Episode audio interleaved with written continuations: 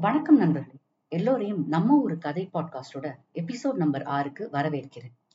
போன எபிசோட்ல நம்ம ஜமீனோட அப்பாவை பத்தின கதையை ஆரம்பிச்சோம். அதாவது பிளாஷ்பேக் அந்த பிளாஷ்பேக்ல ஜமீனோட அப்பா ஒரு பரதேசியை கூப்பிட்டு பூசணிக்காயில எத்தனை விதைன்னு கேட்க அவன் ஒரு விதைதான்னு சொல்ல அதுவும் உண்மையாக ஜமீனுடைய அப்பாவுக்கு தூக்கமே வரல. அவன் எங்க இருக்கான்னு கண்டுபிடிக்க சொல்லி ஆள் அனுப்பினார். அவன் வேலப்பன் மலை குகையில இருக்கிறதா? செய்தி வந்தது. அவன் அரண்மனைக்கு அழைத்து வர சொல்லி கட்டளை போட்டாரு. ஆனா அவரை கூப்பிட போன சேவகன் திரும்ப தனியாளாதான் வந்தான். ஜமீன் என்னன்னு கேட்டப்போ அந்த பழியன் நம்ம அரண்மனைக்கு விருந்தாளியா வரமாட்டானாம் நாளைக்கு அமாவாசையா இருக்கு. அதனால தேன் எடுக்க தெப்பம்பட்டி தேன்பாறைக்கு போயிட்டு இருக்கானாம் உங்களை பார்க்க விருப்பம் இல்லையாம். இப்படின்னு சேவகன் செய்தி சொன்னான். ஜமீன்தாருக்கு கோவம் இருந்தாலும் அவனை எப்படியாவது சந்திக்கணும்னு முடிவோட பரிவாரங்களை எல்லாம் கூட்டிட்டு தேன்பாறைக்கு போக முடிவெடுத்தார்.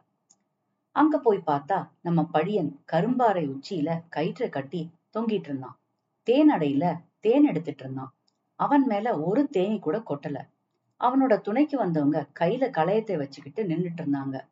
அவனை நம்ம ஜமீன் கண் கொட்டாம பாத்துக்கிட்டு இருந்தா. சமயத்துல அந்த பழியன் திடீர்னு ஐயா கொஞ்சம் வலது பக்கமா ஓடுங்க. ஒரு பாறை உங்களை நோக்கி வருதுன்னு சொன்னான். உடனே நம்ம ஜமீனும் பரிவாரங்களும் வலது பக்கமா ஓடினாங்க. அவன் சொன்ன மாதிரியே ஒரு பாறை உருண்டோடி வந்துச்சு. இந்த பழியனுக்கு எதுவும் சித்து விளையாட்டு தெரியுமோ அப்படின்னு நம்ம ஜமீனுக்கு ஒரு சந்தேகம்.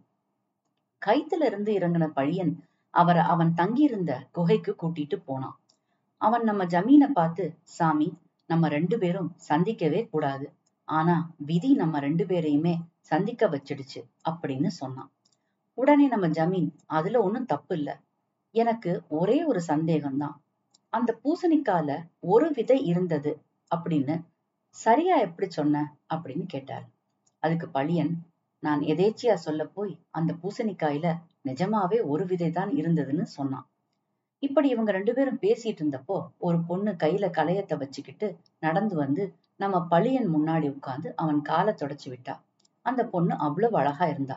நம்ம ஜமீனுக்கு சந்தேகம் என்னன்னா இந்த பொண்ணு பழியனுக்கு என்ன உறவு?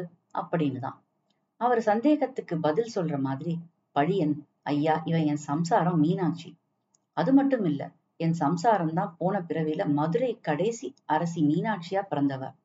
உங்க நாயக்கர் வம்சம் மதுரையில வர்றதுக்கு காரணமா இருந்த அரியநாத முதலியாரா போன பிறவியில நான் தான் பிறந்தேன்னு சொன்னான். அந்த கதையை இன்னொரு சமயம் பார்த்து சொல்றேன்னு சொன்னான். பழியன் சம்சாரம் ரெண்டு பேருக்கும் தேனும் தெனமாவும் எடுத்துட்டு வந்து கொடுத்தா. ஆனா நம்ம ஜமீன் ஏதோ யோசனையாவே இருக்கிறத பழியன் பார்த்துட்டு என்ன சாமி உங்களுக்கு வாரிசு உண்டாகலைன்னு கவலைப்படுறீங்க தானே? அப்படின்னு கேட்டான். அதுக்கு ஜமீன் ஆமான்னு தலையாட்டினாரு. உடனே பழியன் உங்க முதல் சம்சாரத்துக்கு குழந்தை பிறக்காது. அதனால இன்னொரு கல்யாணம் பண்ணிக்கோங்கன்னு சொன்னான். நம்ம ஜமீன் எனக்கு அது பிரச்சனை இல்ல. வாரிசு வந்தாலும் ஆளுறதுக்கு சொத்து இருக்கணும்ல அப்படின்னு சொன்னாரு. பழியன் ஜமீன் கிட்ட கொஞ்சம் விளக்கமா சொல்லுங்கன்னு கேட்டான். அதுக்கு ஜமீன் கொள்ளக்காரங்க இங்க ஜாஸ்தி ஆயிட்டாங்க. ஜமீன் சொத்துக்களை எல்லாம் நிறைய கொள்ளை அடிக்கிறாங்க. இதை எப்படி சமாளிக்கிறதுன்னு தெரியலன்னு சொன்னாரு. அது மட்டும் இல்லாம கொள்ள கும்பல்ல இருந்து கழுவன்னு ஒருத்தனை புடிச்சு வச்சிருக்கதா சொன்னாரு. நம்ம பழியன் உடனே ஒரு யோசனை சொன்னான். புடிச்சு வச்சிருக்க கொள்ளக்காரனை அவன் வந்து அவனுடைய மாட்டு வண்டியிலேயே கட்டி போட்டு அனுப்புங்க. வண்டி மாடுக ஆள் இருந்தாலும் சரி இல்லைனாலும் சரி வந்த பாதையை நோக்கிதான் திரும்பி போய் சேரும். அதை வச்சு மற்ற கொள்ளக்காரங்களை எல்லாம் இருக்கிற இடத்த கண்டுபிடிச்சிடலாம் அப்படின்னு சொன்னான். அதே போல நமது ஜமீன் செய்ய மற்ற கொள்ளக்காரங்க பிடிப்பட்டாங்க ஜமீனுக்கு ஏக சந்தோஷம். பழியன் ஒரு சித்தன்னு அவருக்கு தெரிஞ்சது. அவன் சொன்ன இன்னொரு அறிவுரையும் கடைபிடிக்கணும்னு முடிவு பண்ணாரு. அதாவது இரண்டாவது கல்யாணம் செஞ்சுக்க முடிவு பண்ணாரு. அப்போ எல்லாம் ஜமீனுக்கு ஒரு பொண்ணை பிடிச்சிருந்தா பொண்ணு கேட்க ஜமீன் நேரா போக தேவையில்லை. அவரோட கத்தி போனா போதும். நம்ம ஜமீனுக்கேத்த ஒரு பொண்ணு பார்த்து அவங்க வீட்டுக்கு மாப்பிள்ளை நாயக்கருங்க அந்த கத்தியை எடுத்துக்கிட்டு போக. ஜமீனுக்கு என்ன மரியாதை கிடைக்குமோ அதே மரியாதை அந்த கத்திக்கும் கிடைச்சது. அவங்க பொண்ணை நல்லா அலங்கரிச்சு ஜமீன் அரண்மனைக்கு அனுப்பிட்டாங்க. அவளும் ஜமீன்தாரிணி ஆயிட்டா. நம்ம பள்ளியன் அரண்மனைக்கு ஒரு மரக்கன்றை கல்யாண பரிசா கொண்டு வந்தான். ஜமீன் கிட்ட இந்த மரக்கண்ணை அரண்மனையோட வலது பக்கமா நட்டு வைங்கன்னு சொன்னான். இது கொன்றை மரக்கன்று. இது உங்க வம்சவிருத்திக்கு கண்ணாடி மாதிரி. இதை பட்டு போகாம தண்ணீர் ஊற்றி கொண்டே வாங்க அப்படின்னு சொன்னான். அவனுடைய அறிவுரைப்படி அரண்மனைக்கு வலது பக்கமா அந்த கொன்ற மரக்கன்ற நட்டு வச்சாங்க. அந்த மரத்தை நடும்போது நம்ம ஜமீன் உடம்புல மின்னல் அடிச்ச மாதிரி ரத்தம் சூடேறிச்சு. இதோட இந்த பகுதியை முடிச்சுக்குவோம். அடுத்து நம்ம சித்தர் துணுக்கு பகுதிக்கு வருவோம். இந்த முறையும் நம்ம பார்க்க போறது மகான் படே சாஹிப்பு நடத்திய ஒரு அற்புதத்தை தான் ஒரு நாள் சுவாமி வரப்புல நடந்து வந்துட்டு இருக்கும்போது ஒரு கருணாகம் அவரை கொத்திடுச்சு. அங்கு அறுவடை செஞ்சுட்டு இருந்த மக்கள் எல்லாம் சாமிய பாம்பு கொத்திடுச்சுன்னு பதறி அடிச்சுட்டு ஓடினாங்க. எல்லோரும் சுவாமிய விஷமுறிவுக்கு மருந்து சாப்பிட சொன்னாங்க. ஆனா சுவாமி மறுத்துட்டு அவர் இருப்பிடத்துக்கே போயிட்டாரு. இரவு முழுவதும் அவரை கவனிச்சுக்கிட்டு மக்கள் அவரை சுத்தி உட்கார்ந்து இருந்தாங்க மறுநாள் காலையில சுவாமி அங்கிருந்து ஒரு பிள்ளையார் கோயிலுக்கு போய் இறைவனை வணங்கி அந்த சந்நிதிக்கு முன்னாடி உட்கார்ந்துட்டாரு. அவர் உடம்பு முழுவதும் பாம்பு விஷத்தினால நீல நிறமா மாறி இருந்துச்சு. சன்னதியில முன்னாடி உட்கார்ந்து அவர் நிஷ்டையில மூழ்கிட்டாரு. சிறிது நேரம் கழிச்சு வயல் வரப்புல அவரை கொத்துன பாம்பு சரசரன்னு கோயிலுக்குள்ள வந்துச்சு.